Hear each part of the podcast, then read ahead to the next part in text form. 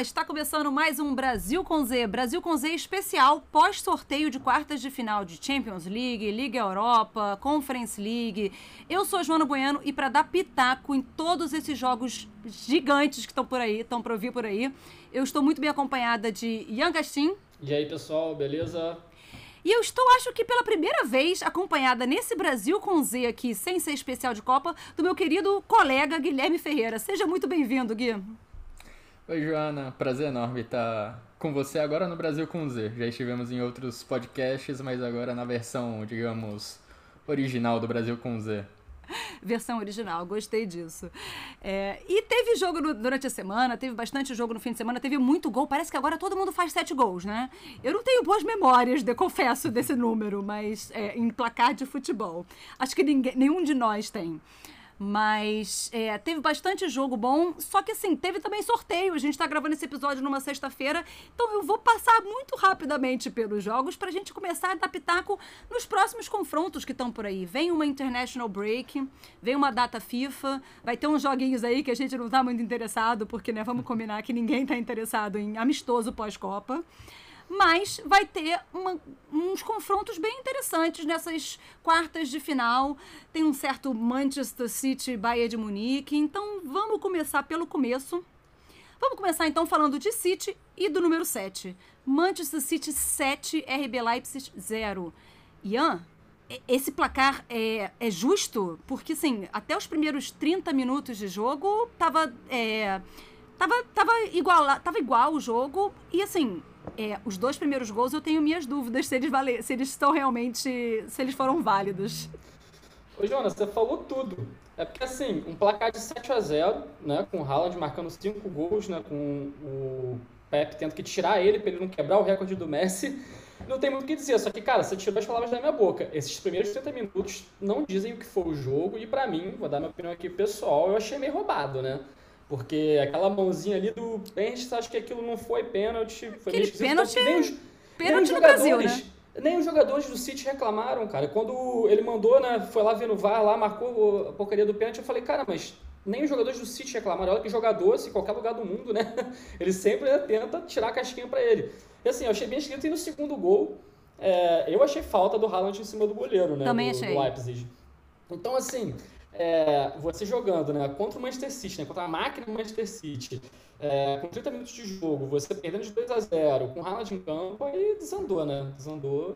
É, eu só lembrei, né, quando eu vi o 7 a 0 de quando eu fui cobrir o jogo do, do Leipzig contra o Union Berlim, o Max Eberl, né, que é o o diretor de futebol, ele estava super empolgado né, com o jogo contra o City, falando, não, acho que a gente tem uma boa chance sim, estamos bem aqui na Bundesliga, temos um time competitivo, o Kunko deve jogar, blá blá blá, e o das contas 7 a 0 Pois é, mas com dois gols que são meio... que não eram para ter sido gols, né? Na sua opinião, na minha, de várias outras pessoas. Logo em seguida veio uma falta fora da área que eu acho que o Ederson deveria ter tomado vermelho. Gui, você discorda, você acha que deveria ter sido amarelo. É, e aí, logo depois não, não tem. É, na verdade, quem tomou falta, quem tomou o cartão nessa falta foi o Timo Werner. Fica difícil pro, pro Leipzig ter um emocional para virar, né, né, Guia? É, sem dúvida. Acho que, acho que esses lances são bem. comprometeram bastante o andamento da partida. Falando do pênalti especificamente, eu tô com vocês. Acho que é um lance. Enfim, não vejo sentido na marcação desse pênalti. Indo para a letra da regra mesmo. Se você for olhar na regra da bola na mão, o que, que ela diz? O juiz tem que marcar falta se o jogador levar o braço até a bola de forma intencional ou se o braço tiver posicionado de uma maneira antinatural. Para mim, você quando tá tentando pular o mais alto possível, a coisa mais natural do mundo é o braço ficar de certa forma afastado do corpo. Não tem como e pular com o braço para trás, né? Exatamente. Exatamente. E mesmo assim foi um resvalão da bola que mal mudou o sentido, achei extremamente rigoroso para dizer o mínimo essa marcação do pênalti e tem um impacto no resultado final, claro, que quando você vê o placar de 7 a 0 fica difícil você colocar de certa forma na conta da arbitragem porque é uma diferença de gols muito grande. O City atropelou o Leipzig depois que abriu o placar, mas o Leipzig tem sim razão em ficar em ficar na bronca com a arbitragem. E na sua opinião, Gui, você acha que o Haaland, o Guardiola deveria ter deixado ele em campo? Ele ia marcar mais gol? Ele ia bater recorde? Putz, eu acho que a pior coisa dessa situação, na verdade, foi não foi nem a substituição em si. O Guardiola poderia dar algumas boas justificativas, mas a que ele deu na coletiva de imprensa depois do jogo, eu achei. Eu até agora, na Explica verdade. Explica aqui tô... pro nosso ouvinte que talvez tenha perdido essa notícia no OneFootball. Então, eu até agora tô tentando, tô querendo acreditar que ele estava fazendo uma brincadeira, porque ele disse depois do jogo que se o Haaland tivesse quebrado esse recorde com 22 anos, se ele tivesse quebrado esse recorde tão novo, ele perderia a motivação para a sequência da carreira. Eu fiquei assim, hã? Como assim? Perder a motivação depois de fazer seis gols, eventualmente, em um jogo de Champions League? O Haaland não ia querer, talvez, superar essa, esse recorde que foi quebrado por ele próprio? Enfim, achei muito sem sentido essa justificativa do Guardiola, basicamente querendo mandar, querendo ditar os rumos da carreira do Haaland, o que ele deveria fazer ou não. Na sequência dessa justificativa, o Guardiola aponta num sentido que eu acho que seria muito mais. É, que é muito mais plausível falar que o Haaland. É, que ele queria dar oportunidade para outros jogadores que não, viam tanto, não vinham tendo tanto tempo de jogo, no caso o Julian Álvares. Se o Guardiola fosse nesse, por esse caminho ao longo de toda a resposta, eu estaria até ok. Não concordaria ainda, mas acharia ok o argumento mas essa justificativa que o Guardiola deu de tirar a motivação do Haaland, caso ele tivesse quebrado o recorde, eu realmente não vi sentido. Eu não sei, sinceramente, se o Haaland perde a motivação, porque ele é uma máquina, assim, até é. o Guardiola andou criticando ele, não sei se esses cinco gols foram em resposta ao Guardiola, mas o Guardiola andou criticando ele, mas assim, na verdade a bola chega muito pouco a ele, né? Ele fica muito posicionado dentro da área, ele é muito centroavante, e o City não vinha jogando muito com centroavante até a chegada dele, né? É, já passou por outros momentos onde sim, até jogou com dois, mas recentemente não estava tão acostumado a jogar com o número 9 dentro da área. Mas, Ian, que máquina é esse norueguês? Porque, assim, ele fez cinco gols, três deles foram horrorosos, foi metendo a bola para lá, esbarrando sem querer, mas o cara é de uma eficiência impressionante. Ah, é, é, até engraçado, né? Porque se você for ver, for comparar né, o Haaland com os atacantes aí, camisas 9 que a gente viu né, na história, é, sempre era aquele jogador, né, com muita técnica, muito habilidoso. É, e o Haaland não tem nada disso, né?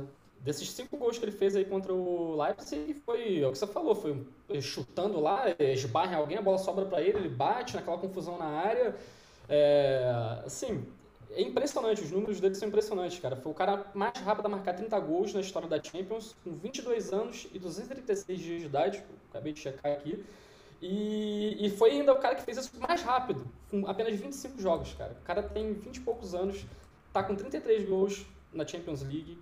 E, assim, tem uma carreira inteira pela frente, uma coisa absurda, assim. Eu fico impressionado, porque parece que ele vai, que vai dar errado, parece que ele não sabe nem correr, né? E quando você vai ver, o cara mete muito gol. Agora, só para completar um negócio que, o, né, a gente estava falando sobre esse negócio do Pep ter substituído o, o Haaland, cara, é, eu, eu fico assim, o Pepe é famoso por ter um, assim, um pouco de problema, às vezes, com alguns jogadores muito estrelas, né? Teve o Ibrahimovic, né? E, e assim, eu se eu fosse o Haaland, eu ficar extremamente puto, cara. Sinceramente, porque você tá fez cinco gols, né? Você igualou a marca que é do Messi e do, né, famoso Luiz Adriano, né, atacante do Inter, né? Cinco gols não é Champions. Pô, você tá jogando, tem, tem acho que tem, foi, foi, foi em menos de 50 minutos, né, que ele fez os cinco gols, né? Você ainda tem mais um bom tempo poder quebrar um recorde que, cara, dificilmente acho que vai ser quebrado de novo. E eu ficaria um pouco decepcionado com o meu professor, não por nada não. E eu não quero falar ainda dos sorteios, porque eu quero deixar isso, esse papo um pouquinho mais para frente. Vamos dar uma analisada nos jogos, vamos seguir uma ordem um pouco mais cronológica. Mas quando você vê esse 7 a 0 e o domínio que ele tem, que ele teve sobre o Leipzig, que tudo bem, nos primeiros minutos, aqueles dois gols que não, não deveriam ter sido gol, mexem, abalam o emocional do time. Mas o Leipzig, apesar de não ter começado muito bem, é um senhor time, é um time de, de, de final de Champions League já, é um time com um excelente elenco meter um 7 a 0 no Leipzig é, faz do City é, favorito, Ian, porque é, vai pegar o Bayern, né? Olha, Joana, eu assim, eu concordo com tudo que você falou. O Leipzig tem um, um belíssimo time, é, o City né, meteu um 7x0 num time que está disputando né, uh, competições de alto nível, igual o Leipzig, que credencia qualquer, né, qualquer equipe a entrar como favorito numas quartas de finais de Champions. Né? Só que você pegar um Bayern numa Champions League, é aquela coisa, cara, a camisa acho que ela vai acabar dando uma pesada, assim. Eu não, eu não sei se, se o City chegar assim favorito contra o Bayern, não. Porque é, eu acho que também existe uma questão de uma pressão muito grande em cima do City, né? O projeto inteiro né, do, do City é para poder ganhar a Champions League pela primeira vez. E eu acho que você chegar, enfrentar uma equipe calejada igual o Bayern, né, que já despachou o PSG, né? O Nagelsmann estava falando que é, se o Bayern chegar na final, ninguém pode acusar né, de que foi fácil, que foi sorte, porque pegou né, um grupo difícil, pegou o PSG nas oitavas, agora nas quartas está pegando o, o próprio Manchester City, então assim, eu, eu sei, cara, eu fico um pouco dividido, não, não apostaria no favoritismo pro City, não, aposto num grande jogo, assim. É, Gui, você que é um dos nossos especialistas em Bundesliga, o que, que você acha desse confronto e o que, que você acha é, do City perante o Bayern? Assim, o Bayern também a gente se acostumou nos últimos anos a ser esse Bayern massacrador, esse Bayern que rolo compressor, que, que chega chegando, mas nesse ano não está se mostrando tão compressor assim, mas ainda é o Bayern, não é não, Gui? É, é um duelo que eu já estava esperando acontecer há algum tempo. São dois times que vem se acostumando a chegar nessas fases mais agudas da Champions League. Dois times que vêm sendo dominantes em suas ligas nacionais, mas o último encontro deles foi em, o último encontro na Champions League foi em 2014, ainda na fase de grupos. Em duas temporadas recentes, esse encontro até chegou perto de acontecer. Ali na temporada 19 e 20, quando a gente teve a reta final disputada em Lisboa, né, por conta da pandemia, eles tinham tudo para se enfrentar na semifinal, mas aí o Lyon venceu o Manchester City e avançou para enfrentar o Bayern. Na temporada seguinte, eles de novo poderiam se encontrar na semifinal, mas aí foi o Bayern que perdeu nas quartas de final para o PSG, que enfrentou o City na fase seguinte. De qualquer forma, estou bem empolgado com essa possibilidade, com esse jogo especificamente, porque são duas equipes ofensivas, duas equipes que tentam sempre empurrar o adversário para trás. Vai ser muito interessante ver quem vai ter mais sucesso nessa estratégia de dominar o campo de ataque, de trocar mais passes e, claro, quem vai conseguir avançar. Mesmo o Bayern não estando na sua melhor temporada, talvez, acho que o momento do Bayern de Munique é de, é de ascensão. E o Manchester City também não está na Premier League exercendo o domínio que exerceu em algumas outras temporadas recentes, mas ainda tem excelentes nomes, ainda tem um excelente treinador no banco de reservas. Que inclusive foi treinador do Bayern de Munique e não conseguiu Nesse... ganhar a Champions League. Nesse último encontro entre as duas equipes em 2014, o treinador do Bayern de Munique era o Guardiola. Pois é. E se, é, na verdade, eu acho que o Manchester City 7 RB Leipzig 0 teve gol suficiente, inclusive, para outra, outra quarta de, eh, oitava de final, que foi Porto 0 e Inter 0. É, vou passar rapidamente por esse jogo, porque, assim, né, num, num, num, episódio onde a gente tem tanto tema, tem confronto de. tem confronto de gigante, tem Champions League, tem até. Vamos falar até de Conference League hoje. Um 0 a 0 acho que merece pouco tempo do nosso, do nosso querido ouvinte. Mas é, eu para mim, eu resumo esse jogo com Otávio fez falta. Ian, você concorda comigo? Total, total. E se você pensar que ele acabou fora desse jogo por uma bobeira, né? Que uma na bobeira. Ida, ele, ele, acabou levando um amarelo, né? Por uma discussão lá do negócio do fair play, que né, a galera reclamou dele. Ele ficou aquele jeito meio, né? Um pouco brasileiro demais, assim, marrento, digo, eu diria. E fez falta demais, né? Porque o, o Otávio é o, é o motorzinho do Porto, né? É o jogador que, que consegue ter, ter uma leitura, excelente leitura de jogo, defende bem e também é o responsável por armar o jogo do Porto, né? Mas, ó, Jona, eu te falo uma coisa. É, o jogo foi 0x0, mas, ó, a Inter passou com o regulamento debaixo do braço. Porque no final do jogo, que o Naná agarrou, teve, é que contar com, teve que contar com a sorte. Tiveram duas bolas na trave do, do, do Porto. É, então, assim, é, eu acho que a, os italianos chegaram em alta, né? Depois de 16 anos aí, né? Três Temos times. três times italianos nas, nas, nas quartas de final da Champions, só que e, eu acho que... E tem na Liga Europa e tem na Conference... é, surgimento do futebol italiano. É. Mas eu acho que assim, que a Inter dos três italianos da Champions é o que eu acho que vai passar mais aperto. Até porque vai pegar o Benfica que tem um time arrumado. Essa era a minha pergunta pro Gui. A Inter vai pegar o outro português. É o Benfica que tá voando no Campeonato Português, na Champions. Tem favorito esse confronto, Gui? Olha, se for para colocar um favorito, um time que tá com um desempenho mais regular ao longo dessa temporada, eu diria que é o Benfica. O, nesses prêmios né, de melhor treinador do ano, melhor treinador da temporada, os nomes mais famosos costumam estar sempre presentes né, no top 3 e até mesmo ganhando o troféu. Mas ao final dessa temporada 22-23, acho difícil a gente ter, ou melhor, não seria justo ter uma premiação nesse sentido sem ter o nome do Roger Schmidt e também do Luciano Spalletti, o treinador do Napoli, que a gente vai falar daqui a pouco. Mas o Roger Schmidt, o que ele tem feito no Benfica, é um trabalho espetacular. Está liderando até com alguma folga o campeonato português, vem superando alguns adversários difíceis agora na Champions. Vamos lembrar, deixou o Paris Saint-Germain em segundo na fase de grupos. Uma parte da queda do PSG se deve ao Benfica, que conseguiu a liderança da sua chave. Despachou a Juve. Exatamente. Exatamente. E o Benfica tem se mantido em alto nível mesmo após a saída do Enzo Fernandes, jogador que foi vendido por uma fortuna para o Chelsea, 120 milhões de euros, que já fazia um papel importantíssimo no Benfica, foi embora, foi para a Premier League e ainda assim o time português consegue manter o alto nível. Pois é, e também nessa, nessa rodada agora de, de oitavas de final, teve um confronto que era um confronto de gigantes, era um confronto cheio de brasileiro, mas o primeiro jogo deixou já meio decidido, Real Madrid 5, Liverpool 2. É, em, em, Liverpool, ia ficar muito difícil para o Liverpool virar esse confronto é, no Santiago Bernabéu. Mas eles tentaram, Gui, porque assim... Eu achei que o jogo estava mais pro, pro Real, o jogo inteiro, do que pro Liverpool. O que, que você achou? É, o, o Real Madrid, apesar de ter vencido o primeiro jogo, parecia que era ele quem precisava buscar o resultado. Não é? Eu contas. também tive essa impressão. é, e o, o Alisson acabou precisando trabalhar bastante. Enfim, o Real Madrid não sentou em cima da vantagem que tinha. O Ian falou que o, a Inter jogou com o regulamento debaixo do braço, né, no jogo de volta contra o Porto. O Real Madrid não foi por esse caminho não. Pressionou o Liverpool, teve grandes oportunidades de fazer 1 a 0 e acabou vencendo no final do jogo com o Vinícius Júnior. Impressionante como esse esse combo vem se repetindo, né? Passe do Vinícius Júnior, gol do Benzema mais uma vez sendo decisivos para o Real Madrid. O Vini, inclusive, postou alguma coisa, como é que é? Vinemar, uma coisa assim, uma mistura do nome dos dois. Eu achei ficou legal. É, e aí você estava mencionando o Alisson agora, Gui.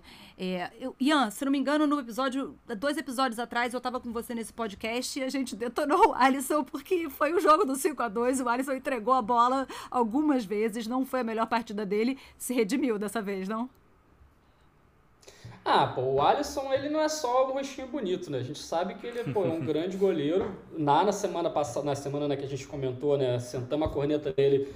Foi merecido, porque de fato ele não tinha, né? Tinha feito cagada, né? Teve, né? principalmente naquele lance que ele se embolou com a bola. É, mas, ó, eu acho que assim, ele. A questão acho que não é nem se ele se redimiu ou não, porque acho que, mesmo se ele tivesse ido mal de novo, ele tem bastante crédito, né? Com a com a torcida do Liverpool, né? Um goleiro e excelente. E você não gosta de zagueiro do mundo. Você não gosta de zagueiro bonito, mas goleiro bonito pode ou o goleiro tem que ser feio também?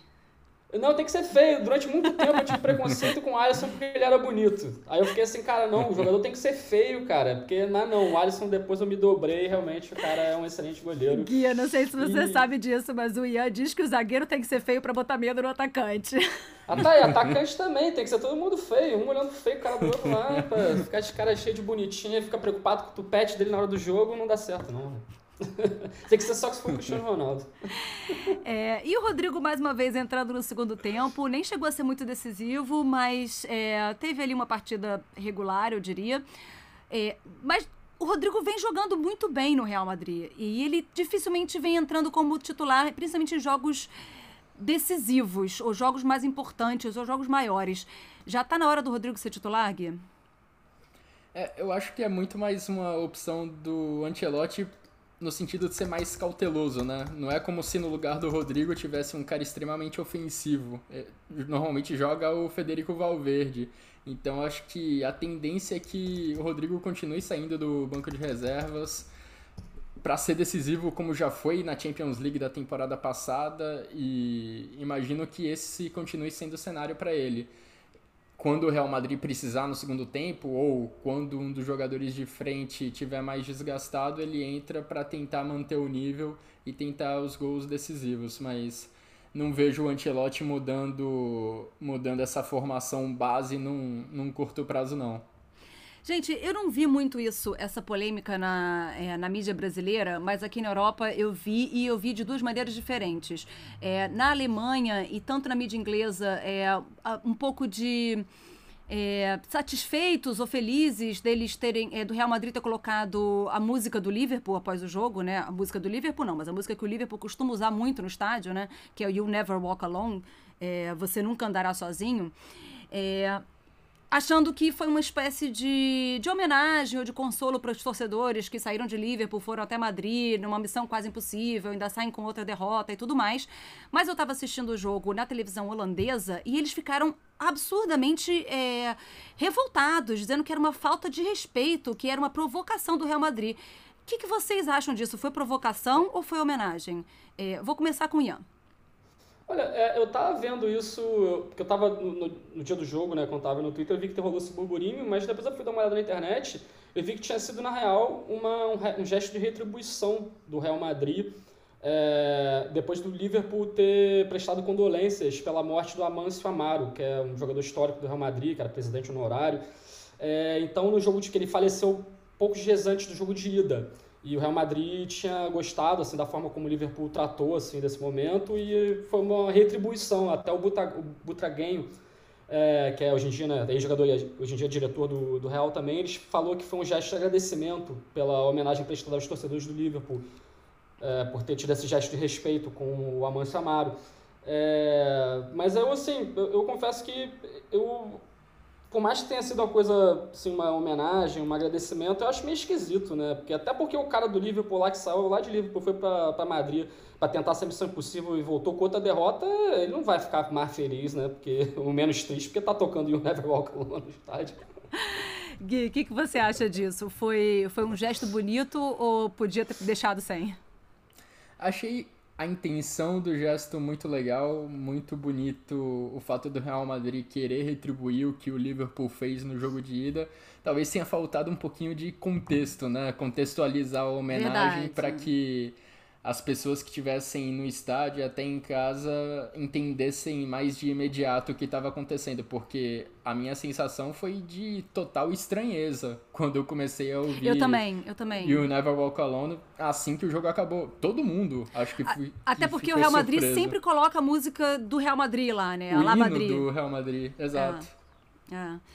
E para a gente encerrar essa passagem pelas oitavas de final, o time do momento. Napoli 3, Eintracht Frankfurt 0. O Napoli está simplesmente atropelando qualquer adversário que ele vê pela frente nessa temporada. Qual é o segredo desse Napoli, Guilherme? É fantástico o que o Napoli vem fazendo e eu acho que o segredo do Napoli é buscar jogadores que ninguém, nenhum outro clube está olhando e conseguir extrair o potencial desses jogadores ao máximo.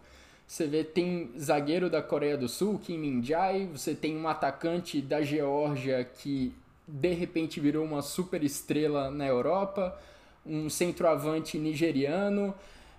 Acho que o grande segredo é buscar em diferentes países as respostas para o seu elenco e encontrar nesses jogadores um potencial absurdo, o que porque o Napoli não é feito de grandes estrelas, o Napoli não é feito de contratações extremamente badaladas e ainda assim é um time que junto conseguiu ter uma, uma sintonia fantástica.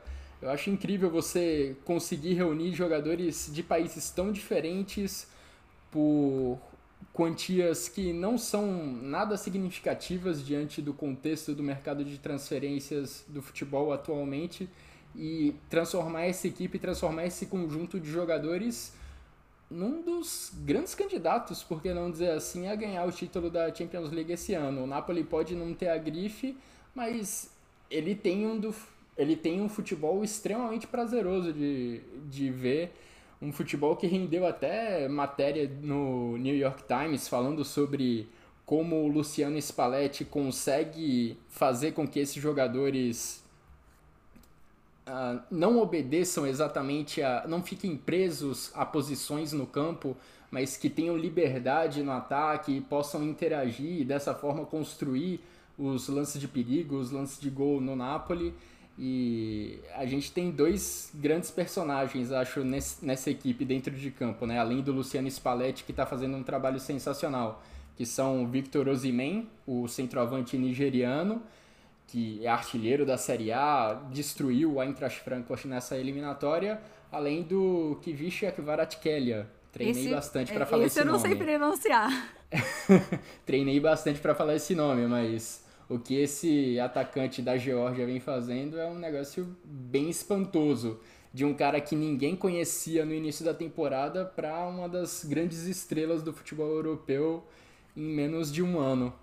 É, e eu acho também, eu concordo com a reportagem do New York Times quando destaca o trabalho do Luciano Spalletti, porque eu acho ele um excelente treinador que nunca teve reconhecimento devido, porque nunca ganhou grandes títulos, nunca ganhou nada de destaque, mas fez um trabalho na Roma muito bom.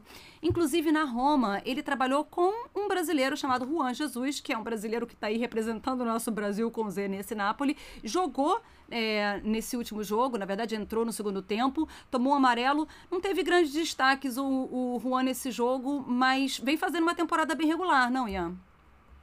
Sim, vem fazendo. Acho que, é, que como o Gui estava falando, né, o time todo do, do, do Napoli está num momento muito bom. Né? E se a gente pensar que o torcedor do Napoli de repente entrou nessa temporada com é, o pé atrás, né? porque o Napoli perdeu jogadores históricos como o Mertens, o Insigne, perdeu o Koulibaly, que era o grande xerife da zaga.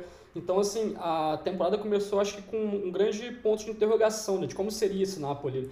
Mas como o Gui já falou brilhantemente aí, eu vou com o relator, né? Ele soube pegar, né?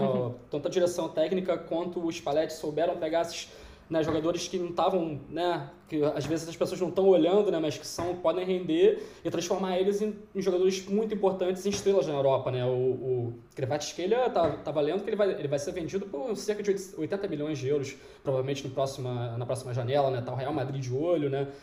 E o, o Ozyman também, né? Tá o United de olho nele. Então, assim, eu acho que é, é um time que é, acabou sendo uma surpresa muito grande, mas pelo, pelo fato de ter tido perdas técnicas né, na última janela e contratou jogadores que de repente as pessoas não saberiam que poderiam render até quem eram, né? Mas dentro de campo, que é o que vale, né? Tá aí 15, 20 pontos, sei lá, 18 pontos à frente da, da do Milan na, na, Série A.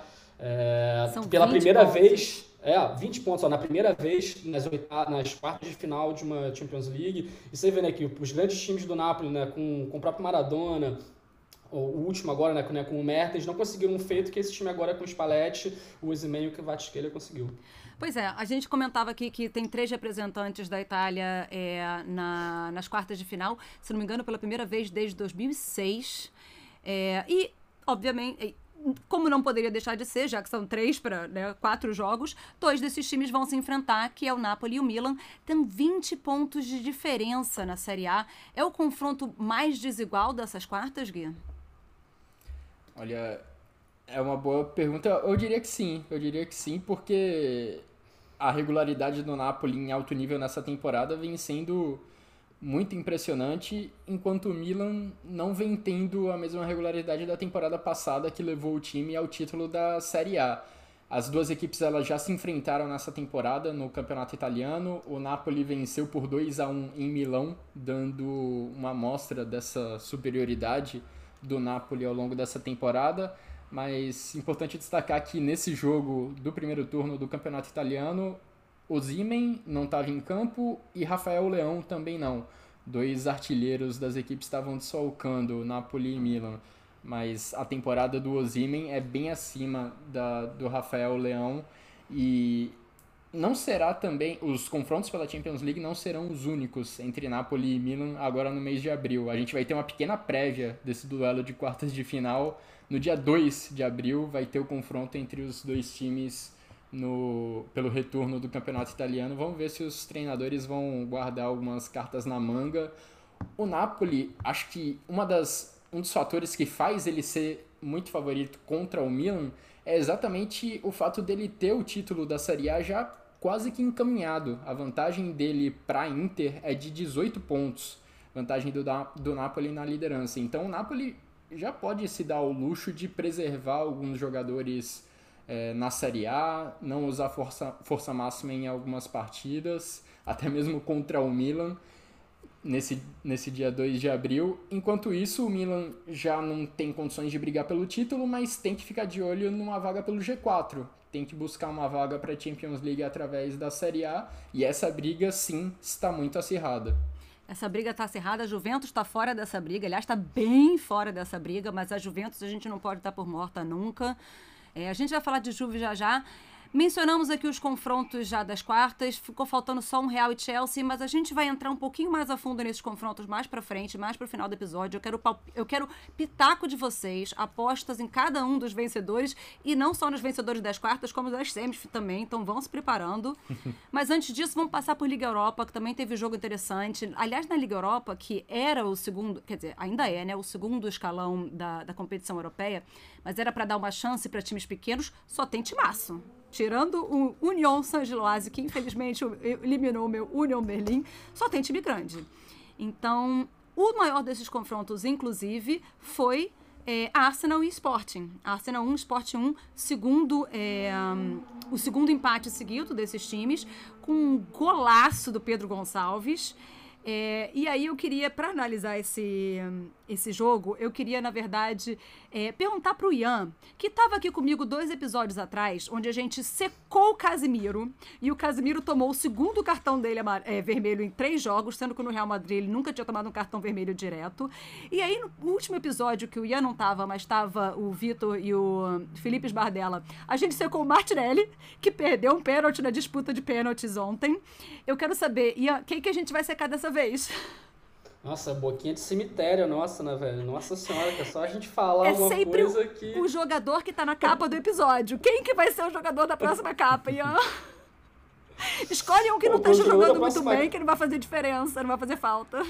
É, isso que eu ia falar, de repente fazer uma secada reversa, né? Falar ó, do Richarlison aí, dar uma moral para ele para ver se ele volta a jogar, né? Porque, coitado, até com a Azali, tá? Quando ele fargou na Premier League aí, né? galera nula. Mas realmente, mano, assim, o Martinelli, coitado, cara, tá fazendo uma excelente temporada, né? Tá, tá até vendo na coletiva, né, depois do, do jogo, né? O, perguntaram pro Arteta se ele achava que isso teria algum impacto, né, no psicológico do Martinelli, por ser um jogador jovem. E ele foi sincero, né? Falando que é, que realmente ninguém gosta de perder um pênalti num jogo decisivo, né? Ele vai sentir, mas que ele é um jogador, né, que é cascudo e vai, vai tirar isso de letra. Mas, cara, é, o Martinelli, acho que, sim, eu vi o jogo, acho que ele não fez uma grande partida, não. Acho que o primeiro, o principal lance dele foi até no lance do gol do, do Arsenal, que foi uma enfiada que o Jorginho deu para ele, se não me engano foi o Jorginho que dá para ele, e ele acaba parando no Adam, que, por sinal, fez uma excelente partida. Se o Sporting tá, passou de fase na Liga Europa por causa do goleiro, né, cara? Que, pô, que, que esse cara agarrou, inclusive pegando o pênalti do Martinelli na disputa, Pois é, e o Sporting que a gente é, não dava por grande coisa nesse confronto, na verdade, né? Porque o Arsenal é, tá muito perto de levar o título da Champions, da, da Champions League. Olha, eu já coloquei o Arsenal na Champions.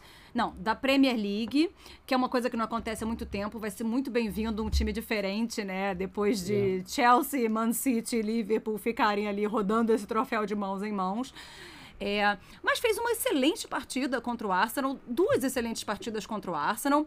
Achei o esporte muito. É, o conjunto do esporte muito forte, sabe? Os jogadores se passando muito a bola, se orientando em campo. Eu gostei da atitude dos jogadores nesses dois jogos, mais até do que a qualidade. Tem chance contra o Juventus, contra a Juventus esse Sporting?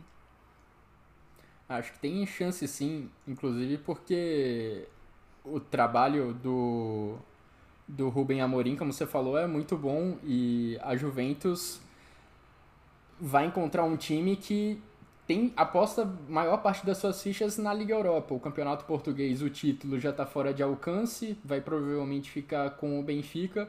Então a Liga Europa parece como uma grande oportunidade do Sporting levantar um troféu nessa temporada. E a própria vaga na Champions um também, né? Oi? Até a própria vaga na Champions, porque eu acho que o Sporting está em quarto, né? Que não dá vaga pela, pela primeira liga. Acho que está uns 5 pontos atrás do Braga, que é o terceiro. Então é o que você falou, assim, a, a grande aposta, além do Caneco, é para garantir né, na próxima Champions também, né? Assim, e não dá para dizer que o Arsenal abriu mão da Liga Europa, porque nesse jogo de volta contra o Sporting foi força máxima praticamente, né? Gabriel Martinelli, Chaka, Gabriel Jesus voltando a ser titular no jogo. Não foi como se o Sporting estivesse enfrentando um Arsenal que abriu mão da Liga Europa para focar energias na, na Premier League. Mas no final das contas pode até ser uma boa para o Arsenal ter só a disputa da Premier League pela frente na temporada. Pois é, e nessa Liga Europa a gente está com muito time grande nessas quartas, né? A gente tem é, o Sporting, Juventus, Manchester United, o Sevilha, que é papa títulos da Liga Europa, é, Bayer Leverkusen, que na verdade não é papa títulos de absolutamente nada, mas é um time forte, é um time que a gente não pode desconsiderar. E temos aí um confronto bem interessante entre Roma e Feyenoord. E eu sei que vocês não são muito especialistas em Eredivisie, então eu vou, é. eu vou abrir aqui o meu microfone para dar o meu pitaco nesse time do Feyenoord. Vocês me perguntaram, mas eu vou me auto-perguntar aqui se esse time do Feyenoord tem chance de Liga Europa e eu acho que sim porque esse time do Feyenoord, apesar de não ter grandes jogadores, inclusive perdeu alguns dos seus jogadores para o principal rival, que é o Arsenal. Já voltei com o Arsenal de novo, gente. Que é o Ajax. É, mas esse time do Feyenoord vem sendo muito regular e, além disso, o que eu acho que esse time tem de maior força é que eles são muito guerreiros. É, eles não desistem. O Feyenoord contra o PSV Eindhoven também é um grande rival. Tava perdendo de 2 a 0 empatou no segundo tempo, levou. E eu olhava para aquele time e falava: esses caras vão empatar. Se, se, se, possível, ainda vão virar. Não viraram, empataram. Mas empataram com aquele gol chorado de último minuto, depois da bola já ter batido na trave. Eu vi o Feyenoord é, na Eredivisie sendo muito é, muito brigão, muito guerreiro, que é uma característica do clube Feyenoord. É, o clube tem essa característica de nunca jogar bonito, de não jogar para frente, de não jogar historicamente, né, o time, e mais de ser é, brigão. E aí o Feyenoord vem e mete um 7 a 1 no Shakhtar, que também é um placar que a gente não gosta nunca. É, mais um time metendo 7. Acho que esse Shakhtar não é parâmetro para a gente medir nenhum time, porque esse Shakhtar está completamente despedaçado, não é o Shakhtar que a gente se acostumou a acompanhar na Europa nos últimos 10, talvez 15 anos. Mas acho que Feyenoord Roma vai ser um jogaço, recomendo vocês assistirem. É, e aí, na Conference League, para a gente começar já a falar um pouquinho dos confrontos da próxima rodada, eu não quero passar pelo que pelos jogos que já rolaram na Conference League, senão a gente vai ficar aqui até amanhã. Mas temos aí um Lech Poznan é, contra a Fiorentina, mais um time italiano em quartas de final de competição europeia. Rent da Bélgica contra West Ham. Anderlecht, também da Bélgica, contra o AZ Alkmaar. E Basel e Nice. É um, são confrontos equilibrados é, ou porque tem alguns times que são de top 5 ligas, como West Ham, Fiorentina, você acha que esses confrontos tendem a. Apesar da gente ter dois, dois representantes do futebol belga, esses confrontos tendem a ir para os times de liga mais forte, Gui? Eu acho que o West Ham, pelo poder financeiro que basicamente toda a Premier League tem, leva uma certa vantagem em relação aos demais na Conference e acho que eu vejo o West Ham com um pouco de favoritismo no restante da competição. Mas eu acho incrível essa diversidade de países né, que aparecem nessa fase da Conference League. É, times de diferentes países, dando oportunidade para torcidas que não estão acostumadas com o palco europeu sonharem com o título continental. Pois é, e a conferência em geral, pelo menos na fase de grupos, são os confrontos meio bunda, com um monte de time que a gente nunca ouviu falar, começa a fazer piada dos nomes dos times, porque são times que a gente ouve pela primeira vez e tal. Mas chega, vai afunilando, vai ficando uns confrontos interessantes, né, Ian? É, o próprio confronto do West Ham contra o Ghent é, é um confronto que tem cara de Europa League, né? Assim, a gente não vai forçar aqui de falar que é um confronto de primeira, mas se você pensar, é um time que atualmente né, o West Ham tá na fase bem ruim na, na Premier League, né? Tá brigando para não cair, pro meu desespero, né? Porque pra quem acompanha sabe que eu sou um é fã do West Ham. Fã, fã do West Ham. Mas, assim, é, é o que vocês falaram, assim, acho que a competição começa, a conferência, ela foi uma tentativa né, da UEFA de poder né, incluir mais clubes em competições europeias, né, que tem esse apelo maior, né, para não ficar só aquela coisa da Champions League e Europa League. E eu acho que no final das contas foi uma jogada que, pelo menos para mim, eu acho interessante porque nas fases iniciais da Conference, cara, você tem o que o Jana falou, aqueles times que a gente nunca ouviu falar, aí, cara, o Tottenham vai jogar lá e perde contra né, um time que tá passando um trem do lado do campo dele, sabe? Tem esse tipo de história meio Copa do Brasil, sabe? Quando vai jogar em, nesses cantões do, do, Brasil. Então, eu acho que é uma coisa que me atrai bastante, porque eu gosto do lado B, assim, né, de, do futebol. E quando vai chegando nas fases mais avançadas, é isso. A gente tem um confronto que, cara, beleza, não é da primeira prateleira do futebol, mas é um confronto interessante de se ver. O próprio Basel, né, início, cara, um jogo bom pra, se ver também. Então, assim... É, eu acho interessante. não... A galera gosta muito de reclamar, né? Ficar falando, ah, isso aqui é de conta, não vale nada. Eu falei, cara, é o campeonato que vale nada é o melhor que tem. Porque se você perder, não vale nada. Se você ganhar, é, é troféu. Então, pô, vai reclamar e curtir, pô. É isso aí. Pô, Diga disse aí. o Mourinho não, não achou que valeu muito ganhar a Conference com a pois Roma é. na temporada passada. Agora Exato. ele tem Conference, Europa League e Champions League. O currículo do homem tá cheio. Pois é. Ainda tá na disputa aí, pode levar mais uma Liga Europa agora. É. É. Mas não tem time alemão na Conference League, pelo menos nessa fase da Conference League, mas tem muito futebol alemão nesse fim de semana. No OneFootball, você já sabe, todos os jogos da Bundesliga ao vivo e de graça, em parceria com a Vebet. E nesse fim de semana tem jogaço. Bayer Leverkusen, Bayern de Munique, domingo, 1h30 da tarde, com Dudu Monsanto, com Gerd Wenzel. Infelizmente, o Bayer Leverkusen não está disputando o título esse ano, porque está um pouco lá na metade da tabela, no nono lugar, mas é sempre um jogaço, é sempre jogo corrido. Eu posso garantir que todos os últimos Bayer Leverkusen, Bayern de Munique que eu vi foram eletrizantes. Também no domingo, anota, Union Berlim, Eintracht Frankfurt, 11h30 da manhã. Isso é jogo importantíssimo, porque o Union está em queda livre, não só na Liga Europa, como está também na, na, na, nossa querida Bundesliga. Estava disputando o título, agora já está querendo abrir mão do seu lugar na Champions. No sábado, tem Borussia Dortmund e Colônia às duas e meia da tarde. E a gente abre a rodada hoje, nesta sexta-feira, com Borussia Mönchengladbach e Werder Bremen, quatro e meia. Fica ligado. E não só jogaço no OneFootball. Tem jogaço em outros canais e na sua tela da sua TV, porque nesse fim de semana tem Barcelona e Real Madrid mais uma vez. Ian, duas semanas atrás a gente estava batendo papo sobre Barcelona e Real Madrid, agora já tem de novo? Estou até perdida. É, mas é, esse clássico é pela La Liga, né? É, o outro era a Copa... Que foi é, que foi tanto, né? Pela pois Copa é. do Rei, La Liga. Foi Copa do Rei, agora tem La Liga e vai ter semifinal de volta da Copa do Rei ainda. Mas a gente dizia aqui até no outro episódio que também não tem, não tem tido muito esse apelo mais o Der, o Der Clássico, o El Clássico, né? É, desde que saiu o, o Messi, saiu o Cristiano Ronaldo, é... mas a, a rivalidade ainda tá lá, né, Gui?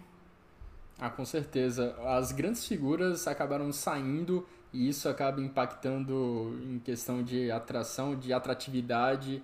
Os fãs de Cristiano Ronaldo e Messi não vão seguir esse jogo com tanto afinco como seguiam antes, mas continua sendo um jogo fantástico e novas caras vão tentando assumir o protagonismo né, desse El Clássico, com Vinícius Júnior, Benzema, Rodrigo de um lado, tem Lewandowski do outro, com os garotos que estão surgindo no Barcelona. Ainda assim é um jogo importante e que pode valer a última sobrevida para o Real Madrid na briga pelo título espanhol, porque se o Real Madrid não vencer, se não conseguir essa vitória, o Barcelona acho que já fica com o título muito bem encaminhado. São nove pontos de vantagem entre o Barcelona e o Real Madrid na, na La Liga. É, quando a gente olha no papel, o Real Madrid é favoritaço, tem um time muito mais entrosado, um time melhor, um técnico mais experiente, mas o Barcelona venceu os últimos dois clássicos. Van tem vantagem, tem favorito nesse confronto, Ian? Pô, Joana, a gente já, né, lembra, duas semanas atrás a gente tinha falado, né, que tinha favorito sim, que era o Real. Que e o Barça ganhou. O Barça foi e ganhou. Então eu vou falar que não tem favorito pra não me complicar, entendeu? Mas brincando, brincadeiras à parte, eu acho que assim, é, a gente falou né, do Real favorito na semana, duas semanas atrás, só que é o que a gente falou, né? Com clássico não tem muito favorito, né? São duas equipes né, que acho que o Real ele segue com essa ligeira é, vantagem, vamos assim dizer, por ter, né? Como a Joana falou, tem um técnico que é mais experiente, mais vencedor, um elenco melhor, um time melhor, mas do outro lado tem o Barcelona, né? Com o Lewandowski de volta, então assim, eu acho que o que a gente pode esperar pelo menos é um jogo bom, né? Porque, é como o Gui falou, sim, é a última chance do Real, né? Se o Real perder esse jogo aí, pode dar Deus pra La Liga. Então, acho que vai ser um jogo aberto, porque o Barça também, né, sabe que é, é, só sobrou a La Liga, né? pro Barcelona, então se perder a La Liga é, vai ser o, o caos, então vamos ver. Expectativa de um bom jogo mesmo.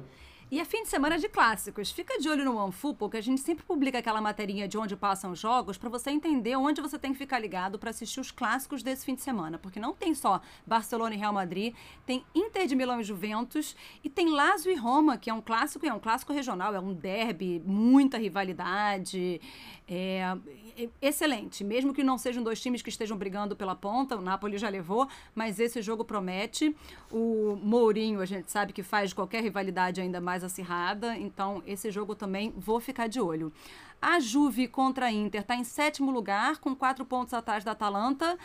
É, tem, dá para se classificar ainda para uma competição europeia, Guia? Porque, sim, são quatro pontos atrás de quem está classificando para Conference League. É, eu acho que dá para a Juventus sonhar porque, vamos lembrar, a Juventus teve 15 pontos descontados na tabela do campeonato italiano mais cedo nessa temporada. Então, desconsidera esse, se a gente considera esses 15 pontos, a Juventus estaria brigando ali na parte de cima da tabela, estaria na segunda colocação. Então, apesar da, de no momento a Juventus estar abaixo de Atalanta, Roma e Milan na classificação, dá para dizer que o campeonato da Juventus é melhor que o dessas equipes. Então, vejo a Juventus com total possibilidade ainda de conseguir se recuperar dessa dedução de pontos e se classificar, quem sabe até para uma Champions League, porque a distância não é inalcançável e para fechar esse domingo de clássicos que eu recomendo que vocês assistam, tem também um Ajax e Feyenoord, já que eu sou fã da Ilha de Vise, vou recomendar aqui também uhum. o meu jabá, o meu peixe. Então, Ajax e Feyenoord Fica de olho que é para vocês poderem depois me dizer se vocês acham que o Feyenoord é realmente guerreiro, porque do jeito que eu tô secando aqui, o Ajax vai, ser, vai fazer goleada. Vai, vai dar Ajax. é.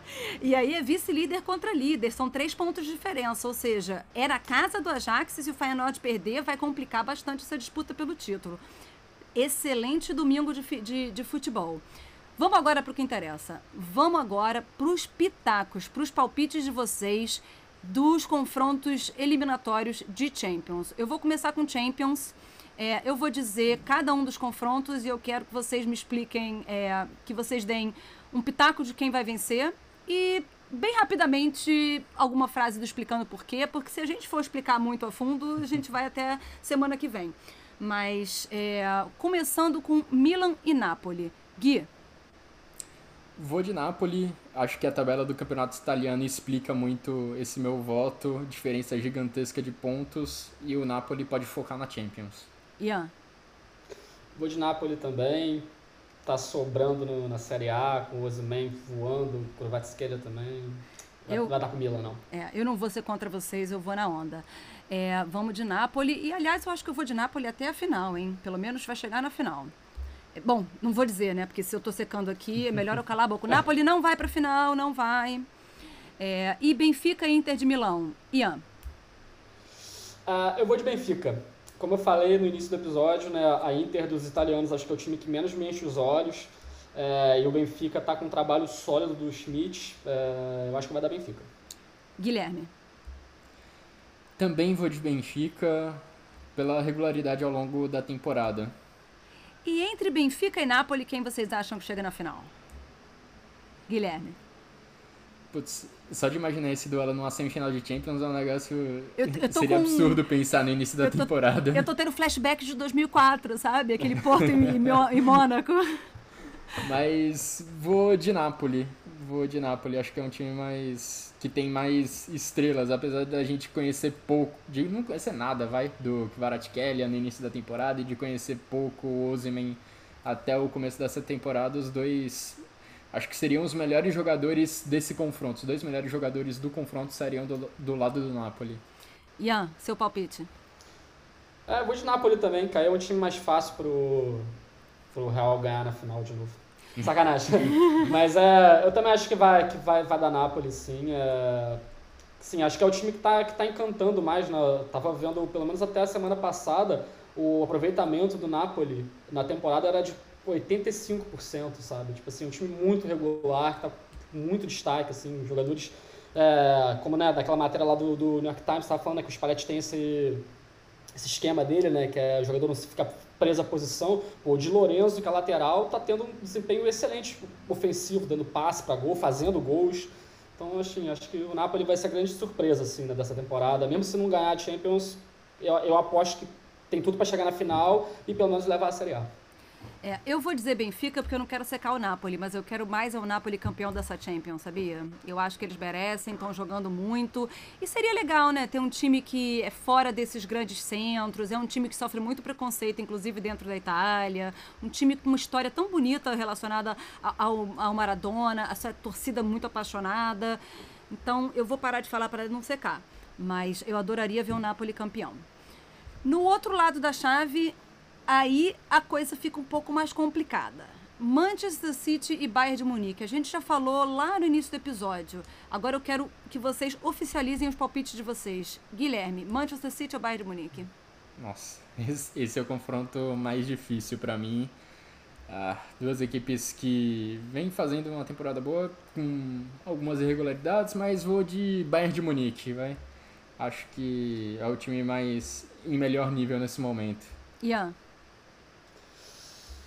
Ah, cara, eu tava tentado aí no Bayern, já falei, né? Que eu acho que chega um momento na, na Champions League, nesses campeonatos, que é a mesma coisa como foi o Real ano passado, sabe? Que a camisa, o time que é grande, que é gigante, é, assim, leva uma vantagem lá, sabe? Do jogador, mesmo que o Ancelotti uma vez falou do Real, né? Que, que perguntaram para ele se a camisa pesava. Ele disse, cara, não é que a camisa pesa, é que você quando joga pelo Real Madrid, você sabe que você faz parte de algo maior, por mais que você seja o Cristiano Ronaldo. Eu acho que você quando bota o Bayern contra o Manchester City é a mesma coisa. O Manchester City é um clube, né? Se botar 20 anos atrás, era um clube do working class de Manchester. E depois, né, na hora compraram, virou essa potência. Então acho que o Bayern Tô concordando com o Gui pra caramba, mas eu vou de Bayern também. a, gente, a gente tá em uníssono aqui nesse episódio, porque eu acho que a gente não discordou em nada ainda. Os três. Então agora vamos pro último eh, confronto, que eu quero saber se a gente vai discordar nesse ou não. Esse já é um pouquinho mais fácil. Real Madrid ou Chelsea, Ian? Ah, depois do discurso que eu dei aí, é real, não tem.